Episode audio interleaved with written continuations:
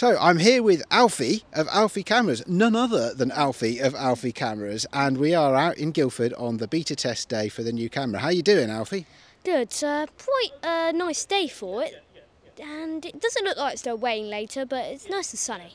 It is, isn't it? I'm thoroughly enjoying myself and really enjoying playing with the cameras. What's your favourite thing the new camera does? That's a bit of a hard question to answer. I really like all the different lens options, and I think maybe all the different things you can do with it, like modes, all the different shutter speeds, all the yeah, and all the lenses combined together. It's brilliant. That, that's excellent. I love all that stuff too. Okay, one last trick question for you. How clever is your dad? Very clever. Hi, everybody, and welcome to the Sunny 16 podcast. Uh, my name is Aid. I think this is going to be show 301, and with me today I have my very always glamorous co-host Claire. How you doing, Claire? Hey Adrian, I'm really good, thank you. Yeah, it is 301, of course. it is, yeah. We just had so and and uh, due due to very good reasons, a slightly shorter show this week than last week. 300, I think, clocked in at two and a half hours or so, I think. Two and a half, two hours 40, I think. We had a lot to celebrate for having done 300 shows. Uh, and today we're going completely the opposite because you've got something quite important happening this evening. Yes, I'm um, excited because it's the Mercury Awards today for the best um, album. Um, and of course, Gwenno's been nominated, and uh, so I'm crossing my fingers for her. And I did the photographic artwork for her album, so I uh, would like to be watching the Mercuries. Yeah, because your because your artwork is going to be on prime time television, isn't it, this evening? As That's it. Oh, you got all shy. You shouldn't be shy. You should be proud. So this is. So what channel is it on then for people who can? It's BBC Four or on iPlayer. Okay, so by the time this goes out, of course, it won't be people won't we'll be able to watch it live yeah. anymore, but they can yeah. see it on the iPlayer, no doubt. That's right. Um, just search yeah. for the Mercury Awards and uh, get to see Claire's work on primetime telly, which is fantastic. And, it's it's a really great album as well. So you can oh, get it too, yeah. Heavenly Records. No, seriously, it's really good. I have to say, possibly because I know you, I'm more excited about your artwork than I am about the record. But that's oh, yeah. But the record, yeah, the record is. I'm sure the record is lovely. Uh, cool. Well, I tell you what, let's just dive in then, um, because we have a very special guest uh, with us this evening, um, and uh, somebody I've had the privilege to hang out with recently a couple of times, and uh, very excited to be able to talk to him at this point in his journey. Um, we our special guest today is Dave Faulkner from Alfie Cameras. Hey, Dave, how are you? I'm great. Hi, Adrian. Hi, Claire. Lovely to Hi, meet Dave. you. And see you again, Adrian. yeah, yeah. Well, good to see you too, mate. It's um, th- and thank you for agreeing to come on on the show. It's uh, thank you for taking the time out in, I guess, what is a really busy time for you. Yeah, I think it's it's quite interesting, isn't it? You kind of you think right, getting getting to the Kickstarter launch and and now the hard work begins. Every time I get to a milestone, um, someone who's done it before says and now the hard work starts. there's kind of a little community of people who've been there and done this Kickstarter journey themselves, and you you pick them up along your journey and, and get them to help you out. And they're all saying now, now it gets really difficult. It, I can imagine because well, I mean, okay, let, well, let's take a take a deep breath and let's celebrate, right? Because your Kickstarter finished yesterday, I think, or was it the day before yeah, yesterday? Yesterday morning yeah. at about quarter to ten in the morning, I think it was. Okay, mm-hmm. so it finished there. It finished yesterday, and if I calculate right, you're approximately 170 percent funded. Yeah, I think that's about right. That's yeah. amazing. So, which is really good, really exciting to get to that point. and I'd always always pitched it. At, I needed the the funds for 100% funded would allow me to build 100 cameras. So it's great. We we're over 100 cameras. We're going to be able to build in a in a significant quantity to uh, hopefully keep it sustainable and, and move the product forward which is really exciting for us. Uh, yeah, it is. I mean, so yeah, because I think uh, it said the other thing because I've, I've been looking at the Kickstarter page. So it says 139 backers. So I imagine most of those have backed you for a camera. Yeah. It was quite an interesting um, Kickstarter. So there's a there's a few websites where you can kind of watch the stats and see see what happens. So we had um, an initial flurry that got us over the the backing in in I think the first three or four days. I can't remember exactly what point we got backed, and then things slowed down gradually over the next week or two, and then we kind of had a, a weird twilight where I had sort of people decide, oh, actually maybe it's not for me and, and some and other people come in you know all gra- it was still gradually positive but it was quite um I, I call it uh, an emotional roller coaster. And uh, and I, I, feel a bit of kickstarter fatigue because every time someone decided it wasn't for them i'd take it to my heart. I'd be like oh yeah. what have i done wrong? And then and then you'd have someone uh, you know another couple of people back and someone give you a, a little message of support and you'd be like no it's great. It's still we're all we're all excited still. So um, that has been really fun. And I, I honestly think the the kind of state of the economy has had an impact on, yeah. on people's enthusiasm because I did have uh, in the kind of last week I had some people who lit- were messaging me saying I'm having to pull out because I I just can't um, support it at the moment but I really wish you every success and so I had even people sort of dropping their backing down a little bit because they're just financially at the moment. I think everyone's struggling. Yeah, I completely understand that. No one needs to get into financial difficulty for my camera. Apart from you, of course. Yeah. but I hope with the, with the level of funding you've secured, uh, that, then it, it seems to me, you know, if you've if you've done your numbers, and I'm sure you have, then you're you're in a, a healthy position to, to bring this out, you know, to, to fruition. Uh, this uh, this project, yeah.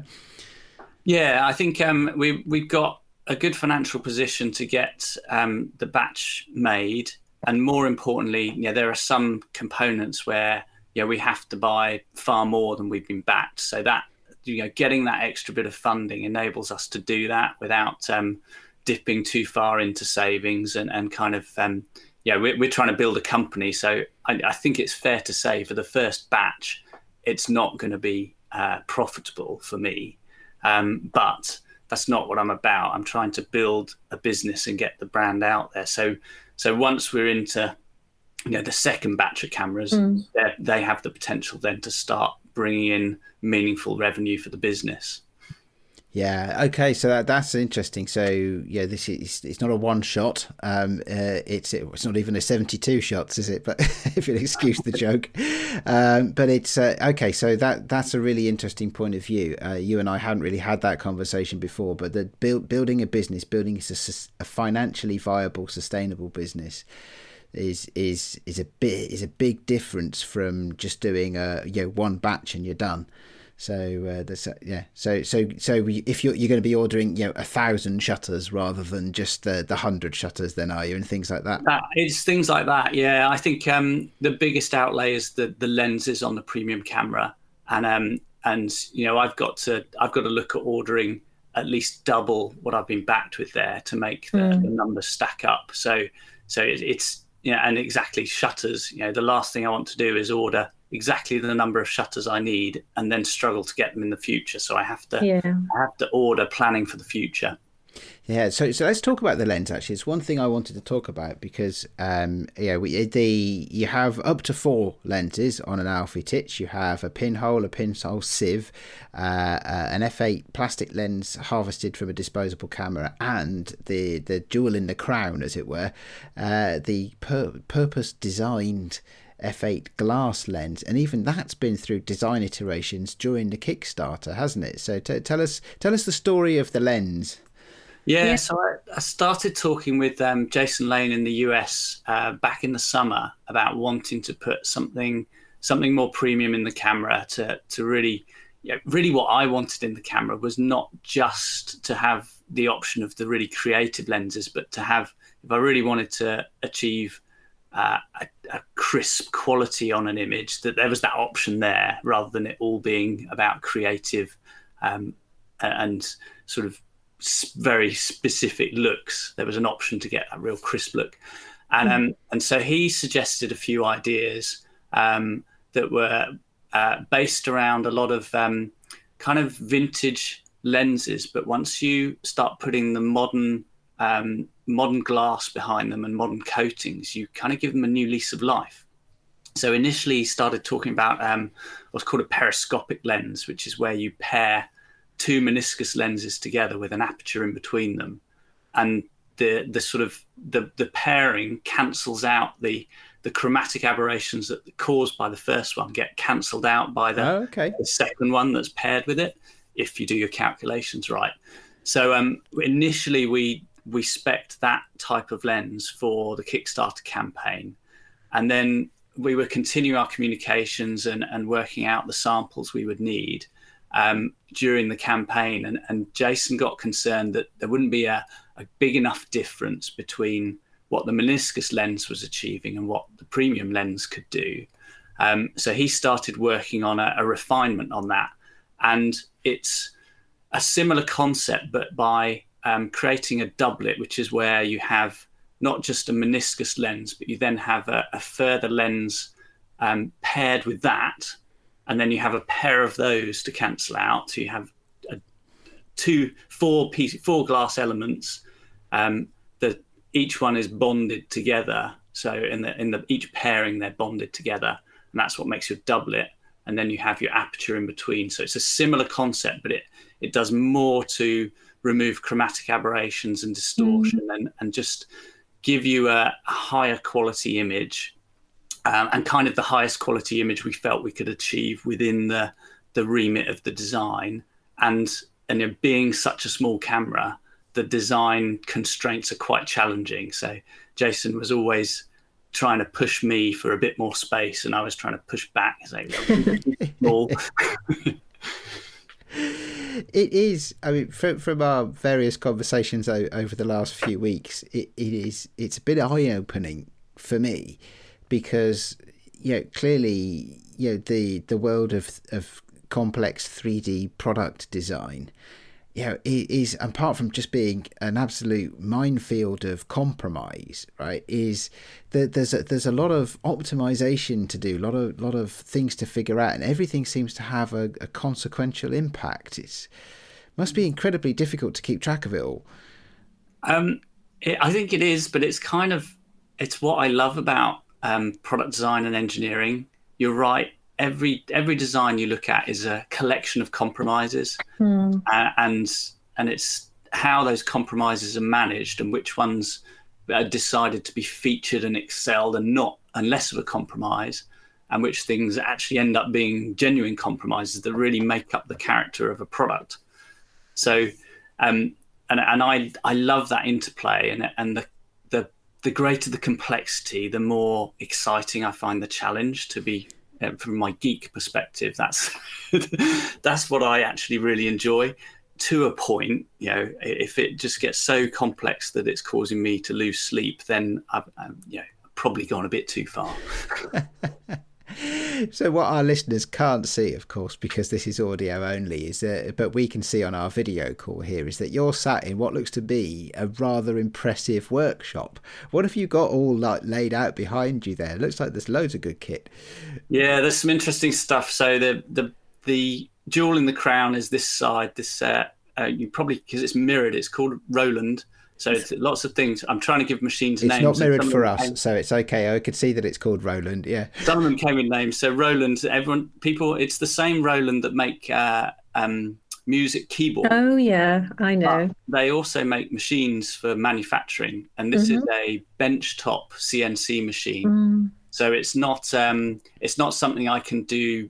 Uh, volume production on, but it allows me to prototype all the machined components in the Titch get the design just right so that then when I generate my drawings and move uh, and start talking with manufacturers, I know what I need out of that component or set of components. So that's what that one does. And then the the orange box is sort of on mm-hmm. the bench behind me. Yeah. Uh, this one, the darker orange one, that's a 3D printer. Um, mm-hmm. And that's really cool. It's a, a liquid 3D printer. So you put resin in it and uh, and that platform you can just see there yeah. drops down into the resin. And then there's a, a uv light behind an lcd display. And that uv light cures a, a really thin layer of resin. And the lcd display blocks the light so that it only cures in certain places. And then it then it lifts up and that peels that tiny layer off with that plate and then drops back down and does the whole process again. And it keeps doing that for a few hours until it has gradually built layer by layer mm. the component that you want to um, that, that I want to see whether I've got the design right on. Really, that's that's so that's goes... astonishing. That is so. So just just by way of reference, uh, my wife does arts and crafts, and she has resin, and she cures it. Yeah, she she makes arts and uh, art and crafts things uh, for people, and she has resin that she uses to to cover those things and, and cures mm-hmm. them under UV and stuff like that. But that's that's very much a uh, a hands-on sort of you know craft mechanism. To that the sort of precision you're talking about must be astonishingly yeah, it, it builds in layers of 0.05 millimeters at a time. Wow. so it's it's a really powerful tool when when I just need to you know a good example is the um, the little fold down sport finder that we designed as a stretch goal um, and to prototype that on the printer it, it was just the right tool for the job you know I could design it in CAD which took me sort of for that three simple components about four hours to design and then I could print it in an hour and a half and see mm. whether the bits fitted together, what I needed to, to tweak to get the design right. so, not your average garage then? No, you say that, but this the, this technology. When I started doing um, industrial design straight out of university, it was really uh, early days for this technology, and um, and people would order 3D prototypes that were literally cut layers of plastic, laser cut layers of plastic that were put together in sort of half millimeter layers. And they thought that was amazing.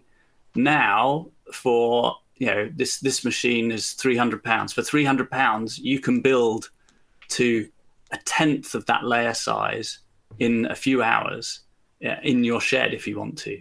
Which you know, it, it's just phenomenal that that technology has come on in in what the last 20 years to that point mm. do you know uh, it, it's interesting uh, the uh, the the CNC machine. I remember my first one of my first ever jobs, not quite my first ever job, when I was a trainee accountant in the 1990s. I worked for a, a company that um, that had did two things actually. Um, one is it had a CAD CAM software company, which in those days they were just migrating from Sun workstations to Windows NT, and the sales guys used to carry around these enormous CRT monitors in the boot of big estate cars. They had to have a estate cars so they could drive around the country demoing this software to customers. And then down the road, they had a factory that manufactured turn parts, um, and that was all CNC controlled, um, which was quite a new thing in those days. Uh, well, newish, um, and, and you know that again was something that was you know very much you know in, in, the realms of of heavy industry, not something that you'd be able to have at home. And yet here you are with a, a, a what did you call it? A tabletop CNC machine? Yeah, table benchtop CNC, and you can you know this one's uh, was in its day quite expensive. Um, I managed to acquire it secondhand for a nice price, but you can buy again for a few hundreds of pounds rather than the tens of thousands they used to cost. Something that you can put in your garage and do reasonable quality work. You know, if you want to, if you're really passionate about building your own cameras and you want to step step your game up from uh, you know wood and uh, uh, and borrowing bits off uh, mm. other cameras, then you know why not go for it and and try your hand at some of these these they call it maker um, kind of technologies that are around, and they're just I wouldn't. This is not the right type of 3D printer for light type things. And you know, I specifically didn't buy that type of printer because I I don't want to be making the camera bodies myself, but it allows me to get the engineering right. Yeah. Yes. Astonishing. Uh, absolutely astonishing. Okay, all right. So, so there's a bit of geeky engineering stuff. You, you, you neglected to mention, of course, that along with the couple hundred quid, you need twenty years of experience and, and loads of formal training. But that you know, we'll just brush that under the carpet. Yeah. okay, so um, uh, brilliant. So, so when we went out then, a couple of Saturdays ago, mm. and we were doing beta testing. So the cameras that we were using are made by you in your workshop, and just so listeners understand, because not everybody will have will have seen you know, the the descriptions or certainly had a chance to hold one. The, these are machined from aluminium uh, with some printed parts. Yeah. So the the cameras that we were beta testing with, they're assembled by me in the workshop there aren't many of the components in there that I make in the workshop. Most of so the CNC machining on those uh, beta units is done in Germany. The ah, okay. 3D printing on there, the main bodies is done by a, a, company in London I've been using for a number of years now. Mm. Um, and and the I, I, did I will say I did hand solder every uh, component on those circuit boards. so so that that bit was very much handmade. Uh, and until until you're in the space of making at least 100 you typically are in that yeah.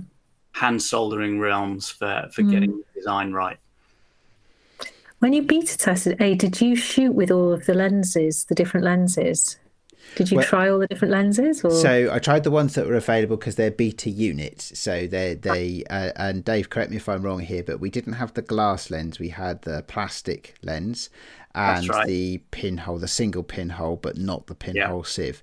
So I did try two of the available, or what mm-hmm. will be the available lenses.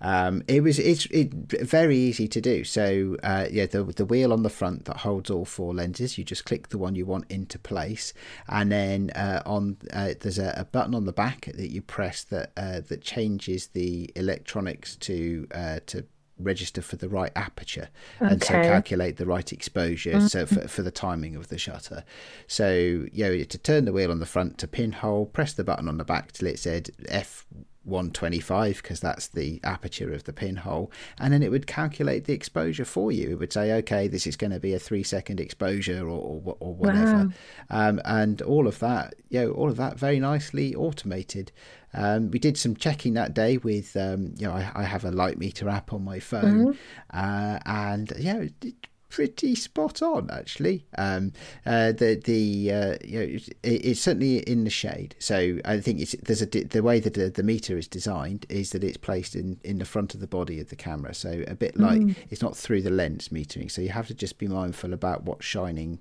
Yeah, what's the light is that's shining on the meter.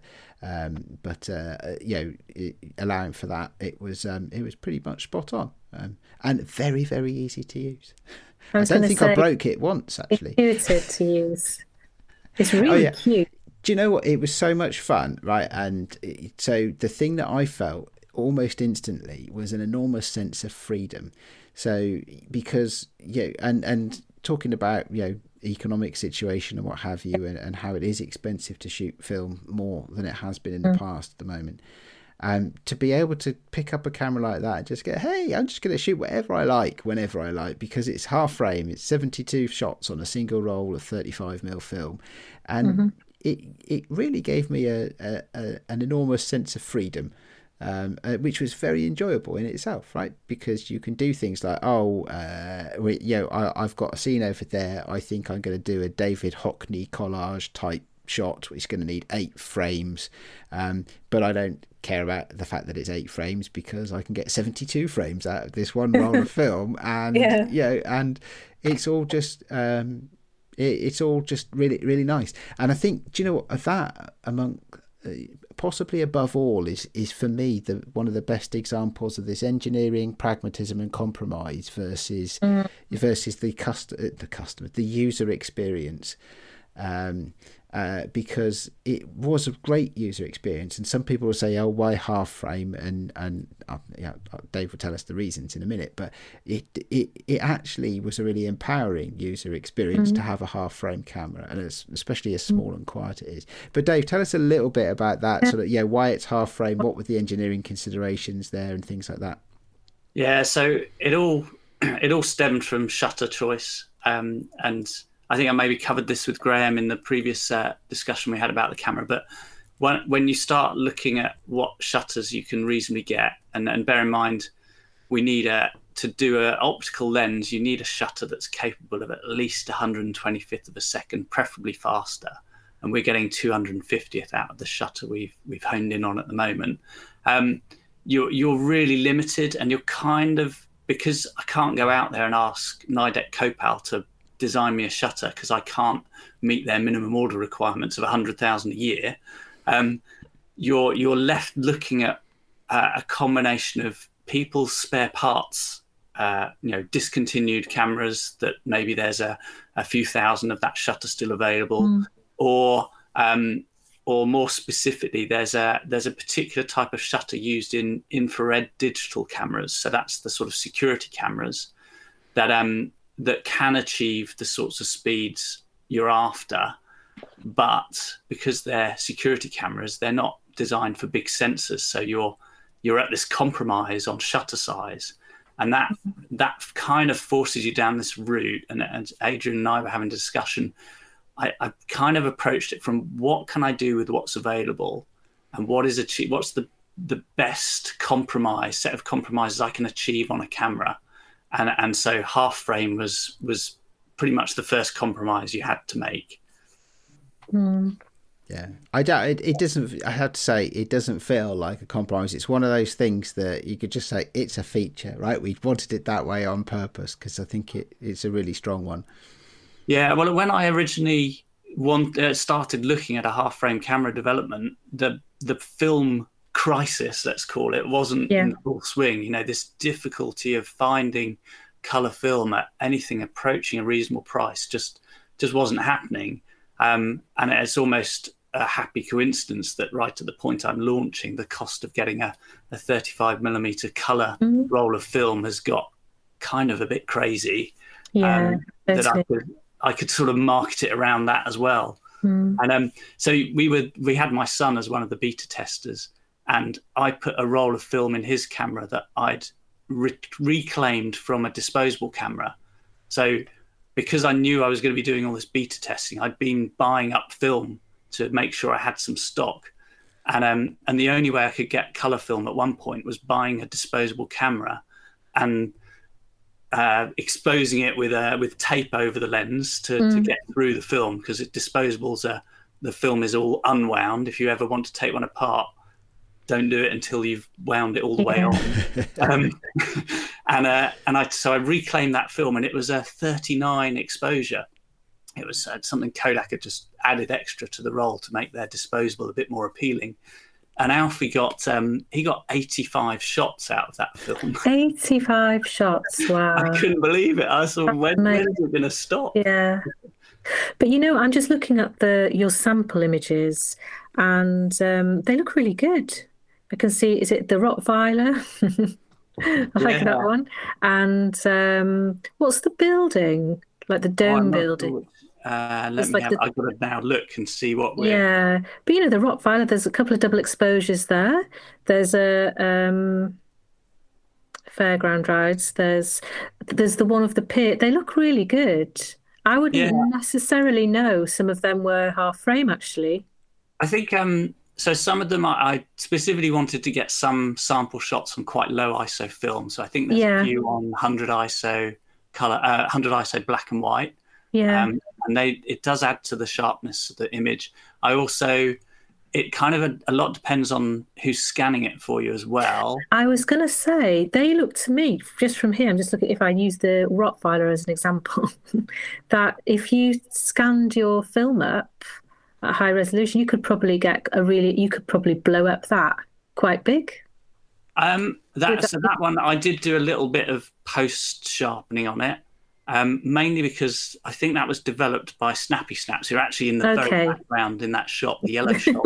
okay. and um, and the Snappy Snaps do they do a great job of turning around film fast, but because they scan in pairs, um, they're kind of averaging the exposure. Whereas a, um, a lab like Analog Wonderland, yeah. they will they will process kind of each image separately and, yeah. and they get yeah. the exposure spot on for each image. So I would, for that particular one, I think you could blow it up a bit, but probably not as much as um, a good example is the the building is the Radcliffe camera in Oxford. Okay. That one would probably blow up really well, I reckon. Yeah, yeah, and I think probably the is it the, I don't know where you are, some pier. Oh, so that's Bembridge Pier. Yeah, yeah, that that's quite like it, good. That was on a hundred hundred ISO Kentmere. That looks like it'd blow up. So you could so so it, not only is it cost effective in terms of film and, like you say, your choice of lenses, it looks like the the images, like the sample images, look really good. So potentially you could you could do a, a project. You could do a really good project, like you say, more cost effective and and you know not yeah, really, not have any loss when you if you wanted to kind of if you had an exhibition and you wanted to blow up your images to a certain size. Yeah i think one of the things i really wanted with the camera was to create something that would appeal to creatives who really wanted a tool that could yeah. do something a little bit different. Mm. i think I, I think i hope i've achieved that. And um and i think that for me it really encourages me because of that freedom of having you know, the 72 plus images yeah really encourages me to just not worry so much and play around with the photography i yeah. find myself when i'm on 36 frames getting all a bit um, precious about the, each shot and um and it's so nice not to have that worry yeah, I think it's, great definitely when a... you compare it to yeah other things like it was Holga week as well, and so you're getting 12 shots a roll out of a Holga. Yeah. Or when mm. I use my Chroma camera and I get six shots a roll out of that. it's like well, not that not that it's complaining. I think, but it's it's great to have something where you don't have that concern and, and you can just you know snap snap away nice nice and happily.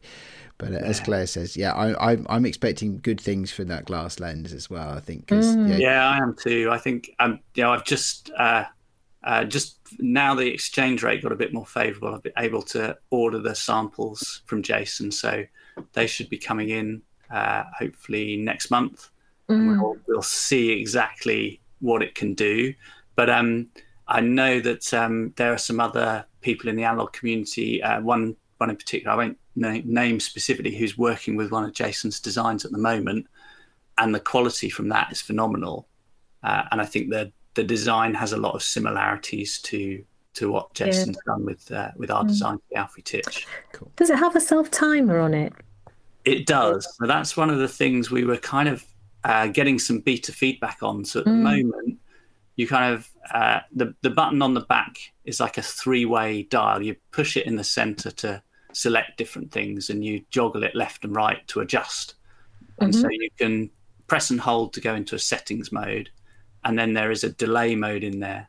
And at the moment, I've just programmed it up so you can select between one and five seconds. But I think okay between the beta testers and and some of the online feedback I had during the Kickstarter, I think we're going to extend that up to sort of nine or ten seconds, mm. um, and maybe give it a bit more, give you a bit more feedback that um that it's taking a shot as well, because the camera kind of goes if you're doing a really long exposure.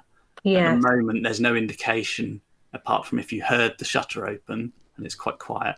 yeah. doing that exposure. So so I think we can we can give that feedback to the user. Um, I, I, have a sort of spinning wheel or something on the screen that will give you an indication. I'm in the middle of doing a shot. I'm not done yet. yeah, yeah. It is. It is because the shutter mechanism is so. I mean, that's great for you know street photography and stuff like that because it's very discreet. Tiny camera, very discreet because it doesn't make any noise either. Uh, but yeah, when you're using the pinhole and you're measuring your exposure in seconds, and you you're thinking, is it open? Is, is it still open? Can I move it yet? Is it closed? You've got to really listen carefully. But this is that was what I one of the things that you know the beta testing was for, right? So I was quite yeah. impressed with the. The, you know, we definitely, at least, well, I was, uh, but you definitely weren't just on a jolly Saturday afternoon stroll with your new camera, were you? You were working hard that day trying to understand the impact on the users and, and of various different things. I remember you took lots and lots of notes. Yeah, it was incredibly useful for me, and um, and I think I was even doing one one of the units. I'd obviously uh, put together too late at night because I was having to do running repairs, and it, it was just one unit that had a few issues I had to fix. So, um, but but at the same time, everything I fix now generally results in a design tweak, a design change that improves the quality and robustness and then becomes something that I'm really keen to make sure is not uh, an issue on the production units.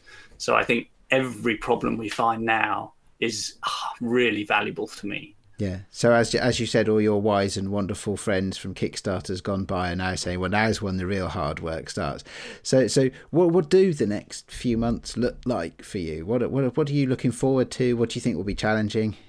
So I think um, the first the first piece is really securing the components I need that are uh, awkward. So what, but by awkward I mean it, it's things like the shutter. So it's placing that order that gets me the right number of shutters for what the volume I think the camera might achieve ultimately over the next mm. few years. Um, and that's that's working with Chinese suppliers. So there's the language barrier and the then the bank side of things. So a lot of it is about running a business almost. I've got to set up and, and get those things in place uh, so that I've got, you know, I'm, what was I? I was in the bank for an hour and a half today just trying to make a payment to the US. Wow. you okay. wouldn't think that, but there we go. Um, so there's things like that that are actually more challenging than the technical side of it. So getting those refinements in design right, that's what I've done for the last 25 years of my mm. career. That's that's almost the easy part for me. Um, so I'm incredibly excited to get um, the the new lens in. Um, so that would be fantastic.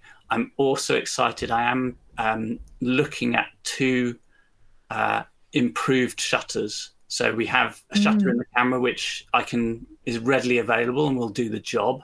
But I'm trying to get uh, an improvement on that shutter that may may get us a, a, slightly faster shutter speed, which I'd love to have. So I'm holding off placing that order on shutters until I've evaluated the new prototype, uh, the new samples that are coming from China, and then it's really about engineering in those uh, little tweaks and ironing out the little issues so that I can place the volume orders with confidence on on circuit boards and uh, components that are critical to getting the camera functioning well. Sounds like a, a lot of work, um, and of course we wish you well with it, and uh, you know, especially, especially me because I've backed it, so de- i definitely wish you well. Uh, but that's but uh, listen uh, yeah as i said uh, at the start of this conversation unfortunately we're a little bit tight on time today so we probably need to wrap it up there um, and uh, yeah when we can all go and, and, and watch claire's artwork on the telly. Uh, so that that should be really cool. But yeah um, dave thank you ever so much for coming to talk to us. Um, you are welcome. good good, good luck lovely. with the rest of the project um, now that you've finally started as it were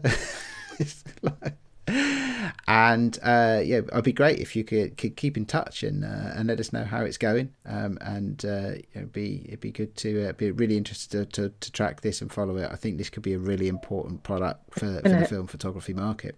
Definitely. Thank you very much. It's lovely to chat to you guys. And I'm now I'm keen to watch the Mercury Awards.